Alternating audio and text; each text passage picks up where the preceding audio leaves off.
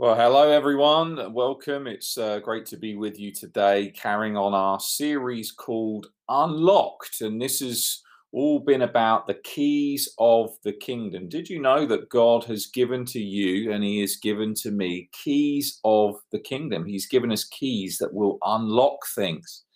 You know, when you think about if you want to get into your house, if you want to get into your car, if you want to um, uh, access, you know, people, places. E- even if you want to go on your mobile phone, normally there's some kind of digital key, and keys give us access uh, to people, places, and provisions. And this is the great thing that in the Word of God, in the Bible, we find keys. Some people might prefer to use the term principles or laws or um, wise uh, advice that we can follow that will help to unlock things. And of course, you know, when you go home uh, to your house, you will probably deadlock your door. You'll probably, you know, turn a key in the back and it helps to secure your door. So it also brings about protection. So we've been looking uh, over these past few weeks at different keys that we can find in the Bible. And remember this that small keys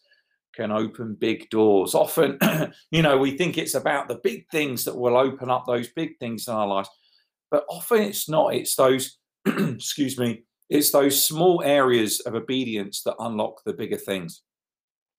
Um, during the week, I came across this image um, which really touched me. So uh, we're going to put it up on the screen. Hopefully, this will work. And uh, you'll be able to see this image that really uh, spoke to me and I hope speaks to you as well. this is a picture of a little boy uh, in a very poor, deprived um, area in Africa. And uh, a cameraman uh, had given him a couple of lollipops. And the, the little boy took one for himself. And the very first thing that was his natural response was to offer one to the cameraman. And I just think that this is a really powerful picture of what generosity looks like. You see, generosity, it's not about what you have, um, it's not about amounts. It's a it's about an overflow of a thankful heart. And here we see this young boy, even in his very obvious poverty, you see him being generous, seeking to bless. Uh, the message uh, today, I'm calling this the spirit of generosity. It's a matter of the heart. The spirit of generosity, it's a matter of the heart. Generosity is another one of those keys that we find in the word of God. It's able to open doors for us. And it's also, the Bible talks about how that generosity actually can bring about a layer of protection as well. But generosity, it's about a spirit. It's it's an attitude of the heart. It's not something that can be forced. Uh, we cannot be forced to be generous, but it's the overflow of what God has done within our hearts. I recently heard a story about a pastor who took his five-year-old son to the Golden Arches. That's another way of saying McDonald's, and. Uh, his little boy wanted some some fries, some chips, so he got him a, a large portion of fries, and so uh, he passed it over to his son. They went through the the the, the uh, drive-in takeaway area. Uh, gave his large fries to his son, and his son's enjoying his fries, tucking in. After a few moments, the dad uh, um, leant across uh, to his son's chips, and he just took one fry. There were loads of fries. It was a really big portion, but he just took one of them. And uh, the son, as he saw his father's hand coming in, he moved back and he said, No, daddy, these are my chips. And in that moment, the father became uh, he realized something that was you know going on here with his son. First of all he, he realized well he realized three things. The first thing that his son didn't really get the fact that if it wasn't for his dad he would have no chips. That was the first thing that the son was overlooking. The dad was the one who provided. The dad was the one who bought. The dad was the one who drove to mcdonald's and gave it to his son the second thing is that the son didn't understand was that the father had the power and authority to take away the chips at any time. He could have said, Right, that's it, son.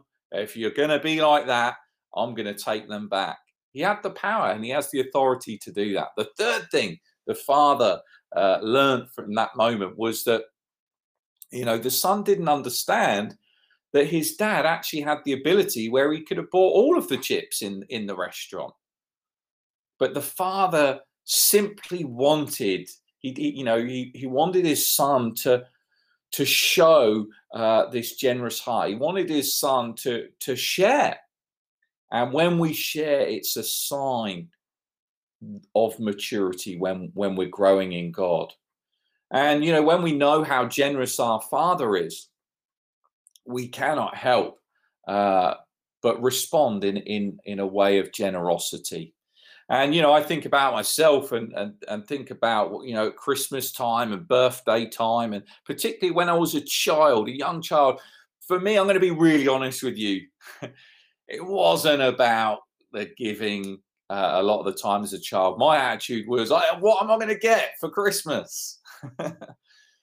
but you know, I was a very young uh, child that was not matured back then. But as I get older, especially as I've had children, um, I actually get more of a buzz, not out of what I'm receiving, what I'm getting, but I get more of a buzz out of giving. And it's a sign that when we're growing, when we're maturing with God, that our hearts begin to become like our Heavenly Father, who is so generous. Generosity is multifaceted. It's expressed in lots of different ways. It's not a kind of uh, uh, just one way of being generous. It's not just about giving lollipops or giving chips away.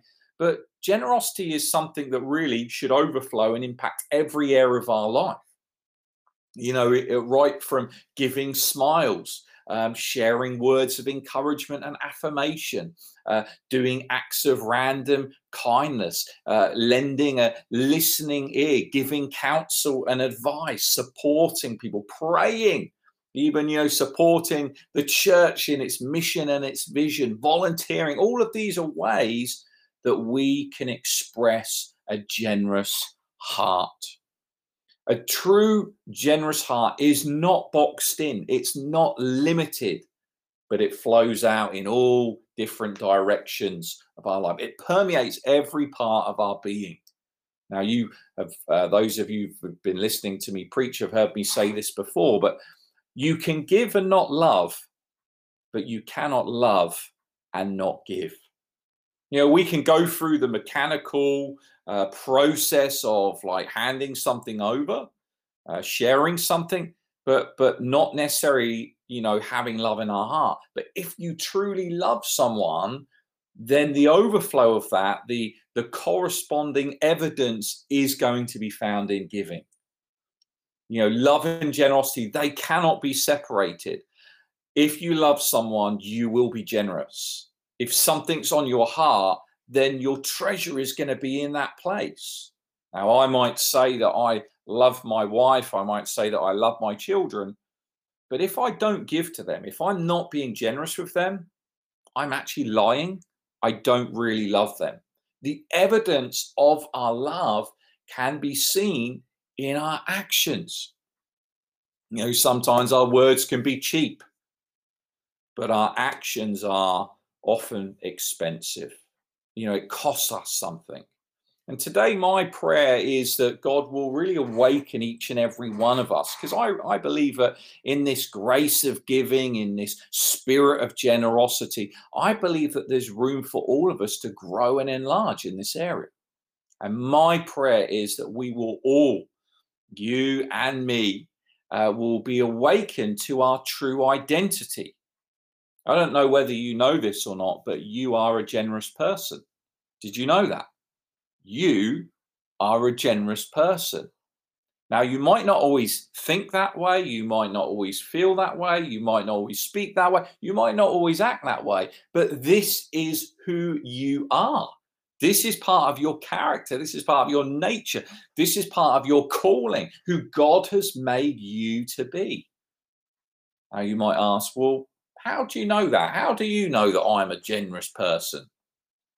Well, I know it because I know that that God, your creator, is a very, very generous person. In Genesis 1:27 it informs us that you and I have been made in the image and likeness of God. And God is the most generous one of all. He was generous in his creation. He was generous in sending Jesus to die on the cross, the most expensive gift of all given to humanity from that place of love, so that you and I could experience heaven's best. It's that famous verse, isn't it, in John 3:16 that says, you know, for God so loved the world. There's that word again, that he gave his only son, so that whoever believes in him will not perish, but will have everlasting life. And Jesus, you know, he gave his life.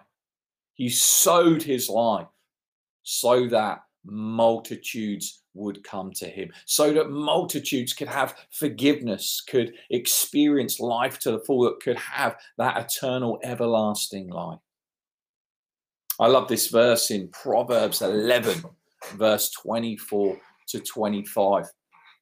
I'm going to read this from the message translation. It's more of a, the message translation is more of a kind of a de- devotional um, translation to read from. Um, and I would encourage you for your main studies of the Word of God, use something that's a bit more literal. Use a New King James Version or English Standard Version, typically tend to be my favorites. Um, but it is helpful to look at other translations as well. But always do weigh and test them. This is what it says anyway, and I will read it out in a different translation. But it says this the world of the generous gets larger and larger. The world of the stingy, though, gets smaller and smaller. The one who blesses others is abundantly blessed. Those who help others are helped. What an amazing verse. Generosity expands and in, increases our life. It, it gives us more influence. And not only that, but it's one of the ways that we actually can help ourselves and be more blessed ourselves through living generous lives. This is what another translation says it says, one person gives freely, yet gains even more. Another person withholds unduly, but comes to poverty. A generous person will prosper, and whoever refreshes others will be refreshed.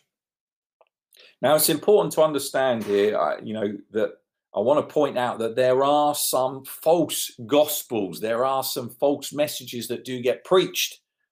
And it is sad when I hear some believers teaching a poverty gospel, which contradicts the teaching of the Bible. God does not want you poor, He does not want you to lack money or resources.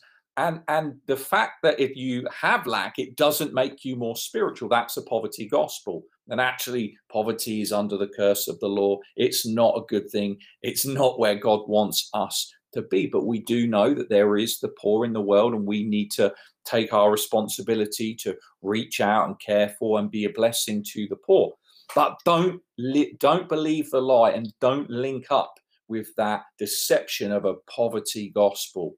Okay. God is not against you having things, but listen to this, but he is against things having you. And God's not against you having money, but he is against money having you. Now, some people will say, oh, but Pastor, doesn't the Bible say that money is the root of all evil? No, it does not. That's not what it says. It says the love of money is the root of all evil. Money is actually neutral, it's neither good nor bad. It's a tool that we can use, and we can either use it for something positive or something negative, for good or for evil. It's a bit like, you know, a knife. It could be used in the hand of a surgeon, it can be used to help and to heal.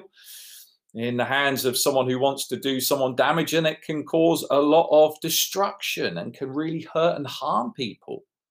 So it's about how we use what we have. Um, there's another false kind of gospel that I want to address, which is preached, which is often referred to as the prosperity gospel. Okay. Now, what I want to say this because I want to define what I actually mean by the error of this, because some things that get associated with this are not wrong, um, but they get tarred with the same brush. But I want to clarify here what I mean when I say this prosperity gospel. So, this is when I'm talking about the false prosperity gospel. This it's basically promoting a self-centered, materialistic, get rich quick, carnally driven message which is more about me getting than me giving. And uh, you know, some people who who you know subscribe to this will say your bank balance or your number of assets determines your spirit how spiritually mature you are. That is wrong. We do not believe in that. That we do not endorse that. Uh, and uh, God's you know looks on our heart, and it's more about you know our obedience more about our faith it's more about um, us re- representing the character of christ that's what shows our spiritual maturity and, and showing god's love not anything to do with the amount of physical resources that we might have so don't believe a poverty gospel don't believe a prosperity gospel um, okay but let me do give you a disclaimer here the bible doesn't teach against prosperity okay god in fact, does want you and I to prosper. You know, actually says in the Bible, he delights in the prosperity of his servants. Okay. Uh, Paul said about, you know, beloved, I pray above all things that you may prosper and be in health, even as your soul prospers. So God does want us to prosper, but it's more about that we can be a blessing, a greater blessing to the world around. So it's about we do receive, but it's in order to, to be a blessing to be able to help other people to express the character and the nature of God. But there is only one true gospel, and that is Jesus Christ crucified, you know, uh, resurrected, ascended on high. You know, he gave his life for you and me. That's the gospel. That's the good news. And it is a gospel of provision. God provided for us through his son, Jesus Christ. And because of that, we can experience new life. In Romans 6 23, it says, The wages of sin is death, but the gift of God is eternal life through Christ Jesus our Lord. It's a gift God has provided for us.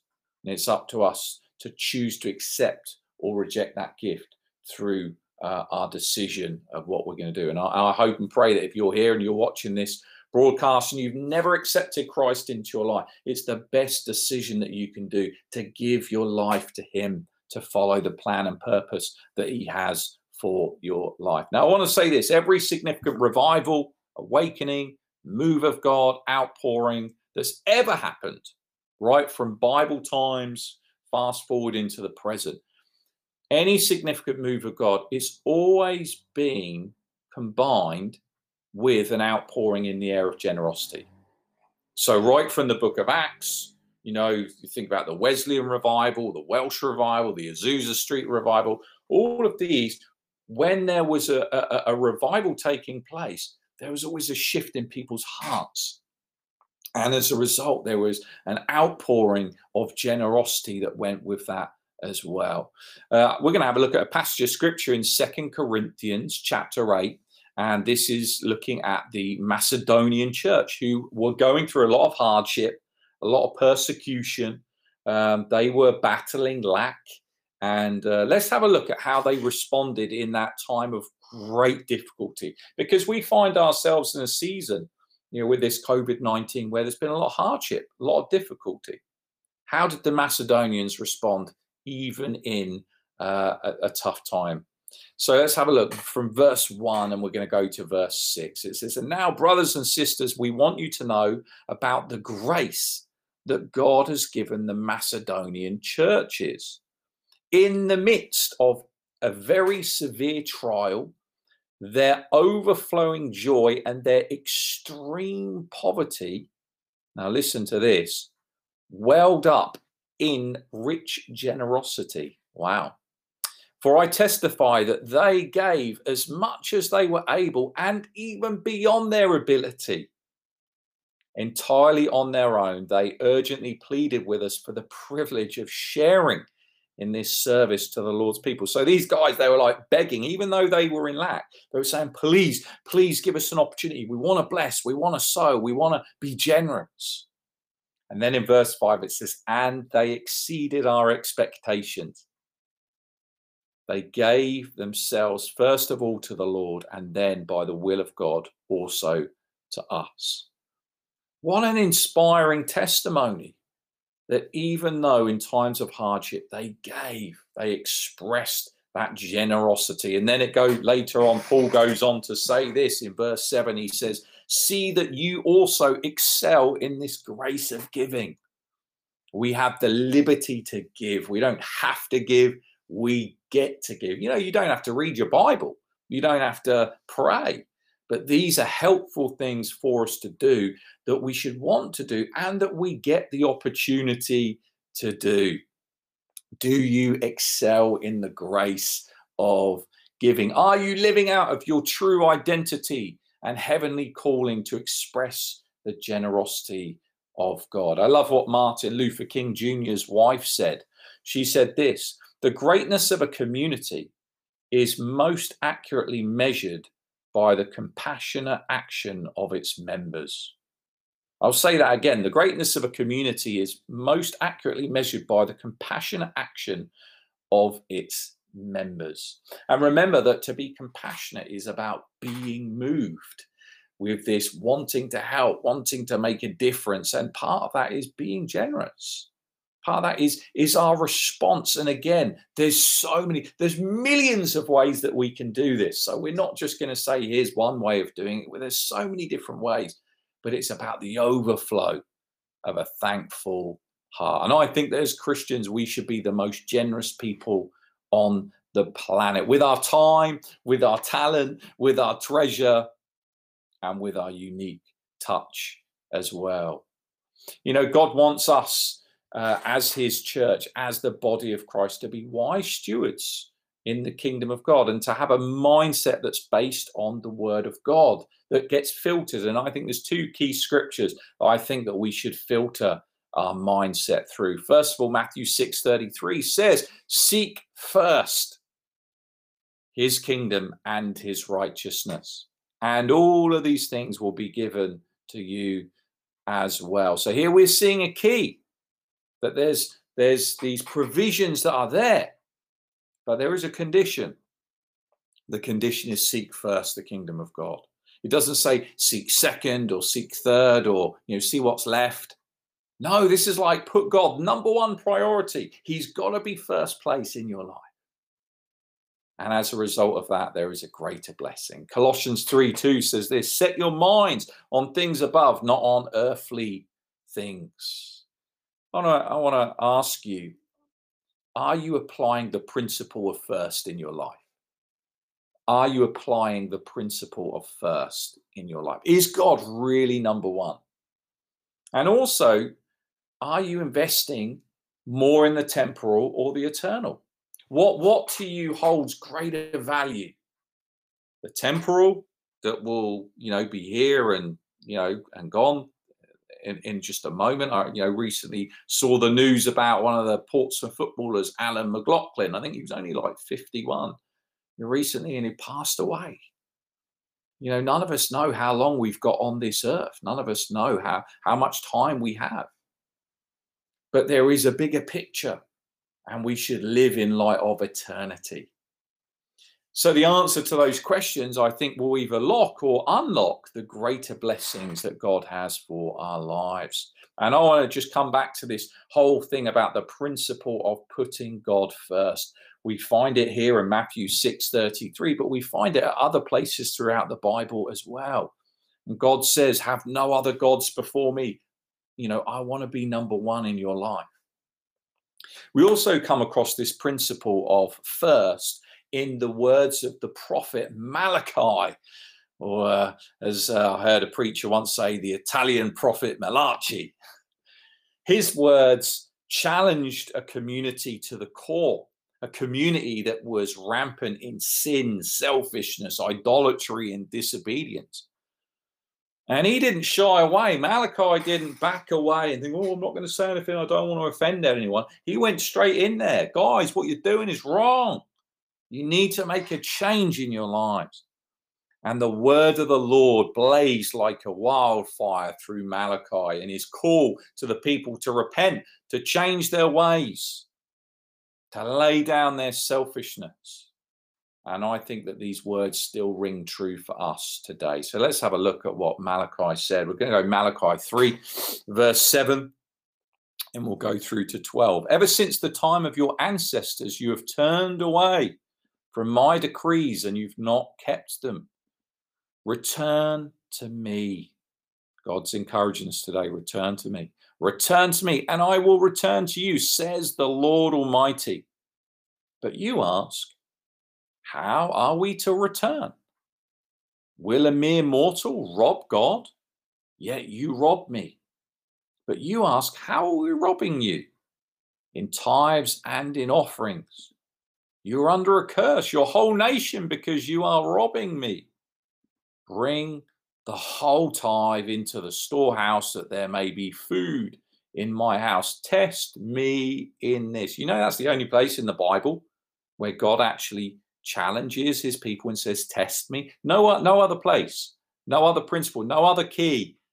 But God says, Try this one out. Test me in this, says the Lord Almighty, and see if I will not throw open the floodgates of heaven. In another translation, it says, the windows of heaven. This is about unlocking, using that key to unlock and pour out so much a blessing that there will not be room enough to store it. This is talking about abundance. This is talking about more than enough. We serve a God of abundance. We serve a God who is more than enough. He doesn't just want to meet, give you enough to meet your needs, but to meet the needs of others as well. Let's go on to verse 11. I will prevent pests from devouring your crops, and the vines in your field will not drop their fruit because it is ripe, says the Lord Almighty. Then all the nations will call you blessed, for yours will be a delightful land, says the Lord Almighty. So here we see a powerful picture of the principle of first. And God is saying here uh, use this key. And if you use this key, not only will it open up for you the windows of heaven, the floodgates of heaven, there's going to be this abundant provision. And also, there's going to be divine protection as well. Now, can we really rob God if God owns everything? Well, no, we can't because God does own everything. It all belongs to Him anyway. We're just temporary stewards. Okay. God doesn't need your money. God doesn't need your possessions. God doesn't need your time or your talent.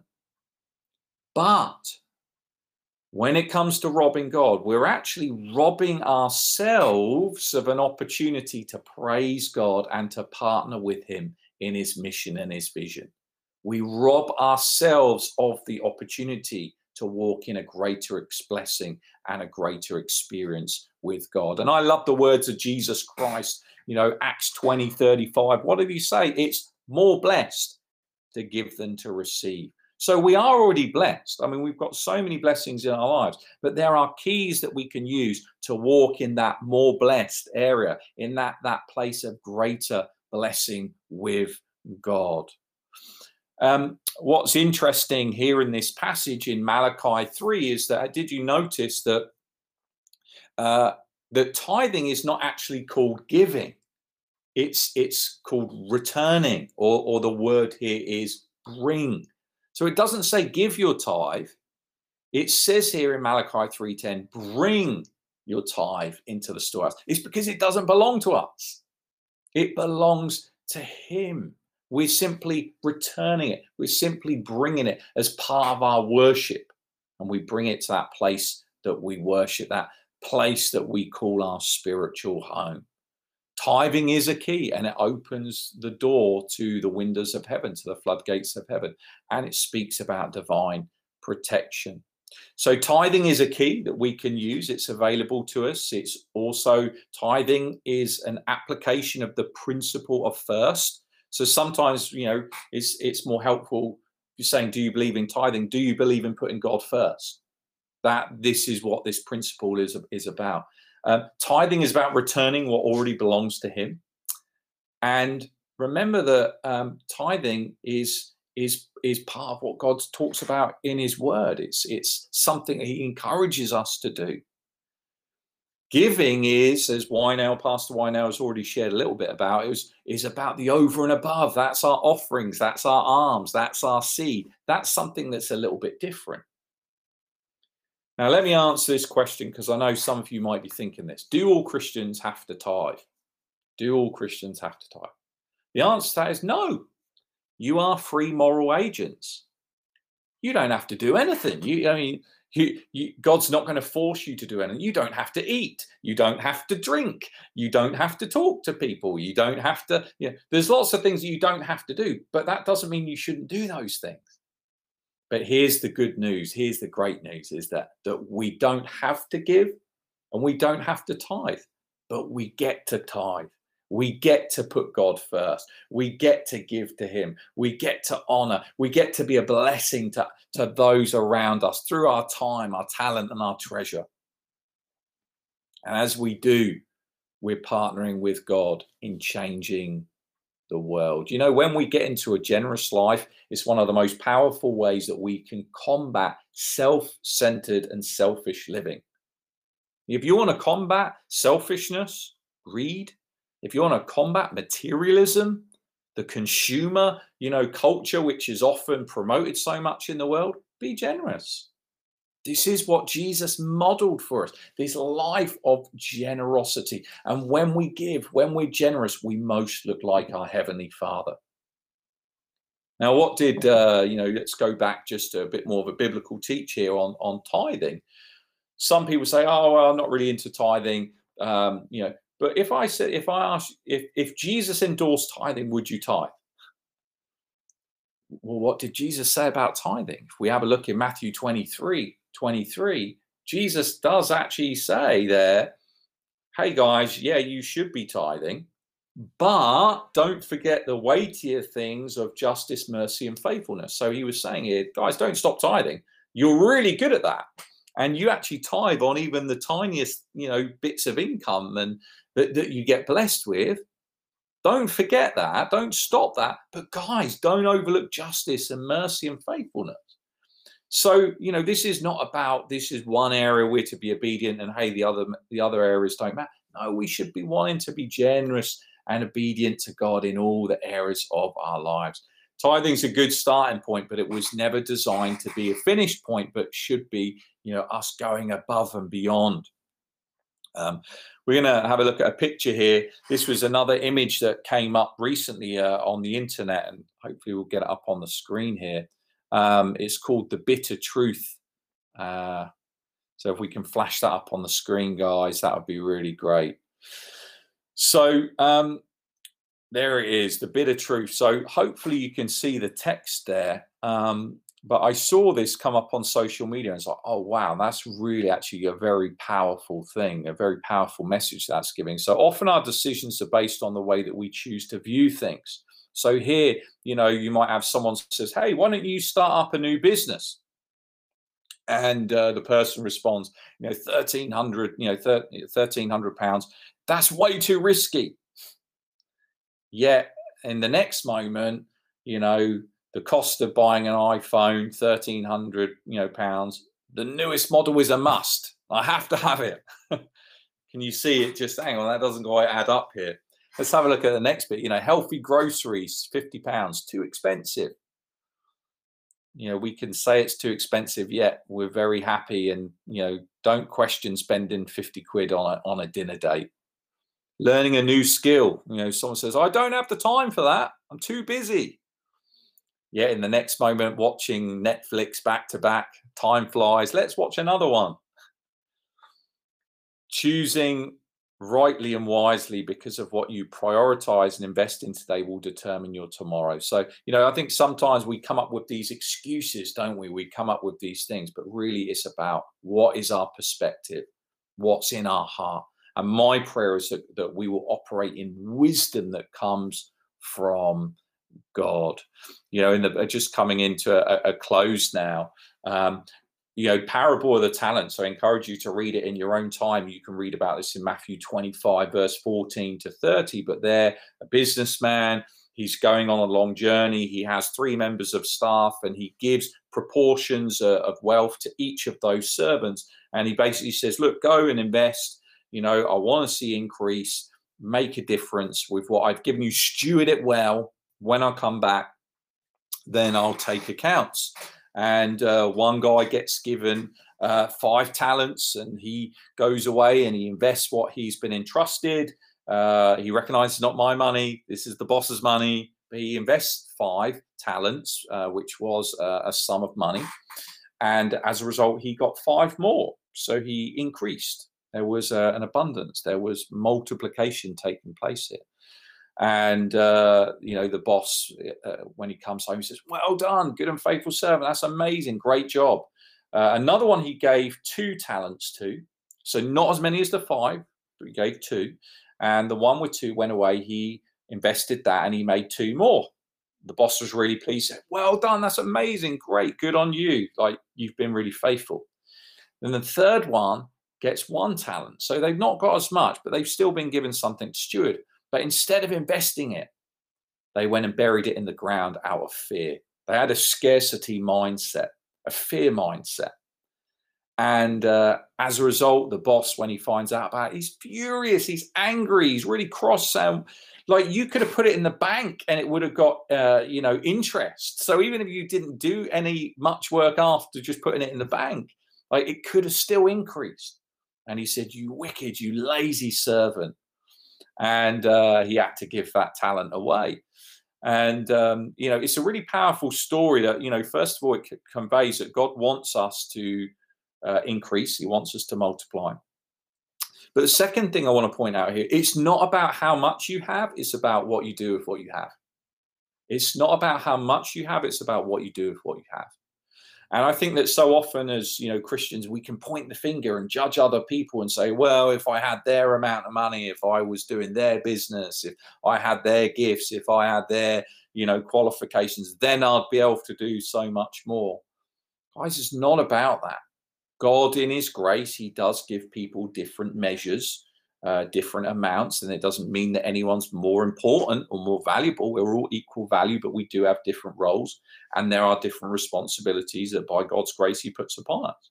He never gives us more than that we can handle, and uh, so here, here we we're seeing. I want to encourage you: don't look at other people and think, well, you know, they should be doing this and they should be doing that. Guys, it's not about what anyone else is doing it basically comes down to what are we doing with what God has given us? And we each have to take responsibility for ourselves as men and as women of God and as children of God. Well, I hope that you have found this um, helpful and um, inspiring. And I want to encourage you God is a generous God. He generously gave his son Jesus for you and I. And when we express our generosity, not only do we use a key that unlocks so much more, we also represent our God. We represent our Savior and King. And so I want to encourage you to do that. And what this is not about, you know, be generous because Pastor Daniel told me to be generous. No, this is about doing what God wants. And I want to encourage you in your time with God, process it with Him, talk to God, dialogue with God do whatever He tells you to do. Let's pray. Father, God, thank you for your love for us. Thank you for your generosity that you've shown towards us. Help us to be generous in every area of our lives and to be led by your word and be led by your Holy Spirit. We thank you for it and we pray that we will partner with you in your vision, in your dream, in changing the world. Soften our hearts and break off any selfishness, any self centeredness, any consumerism, any materialistic, self centered attitudes. Soften our hearts, Lord God, that we might respond in the way that you have called us and you have made us to. In Jesus' name we pray. Amen.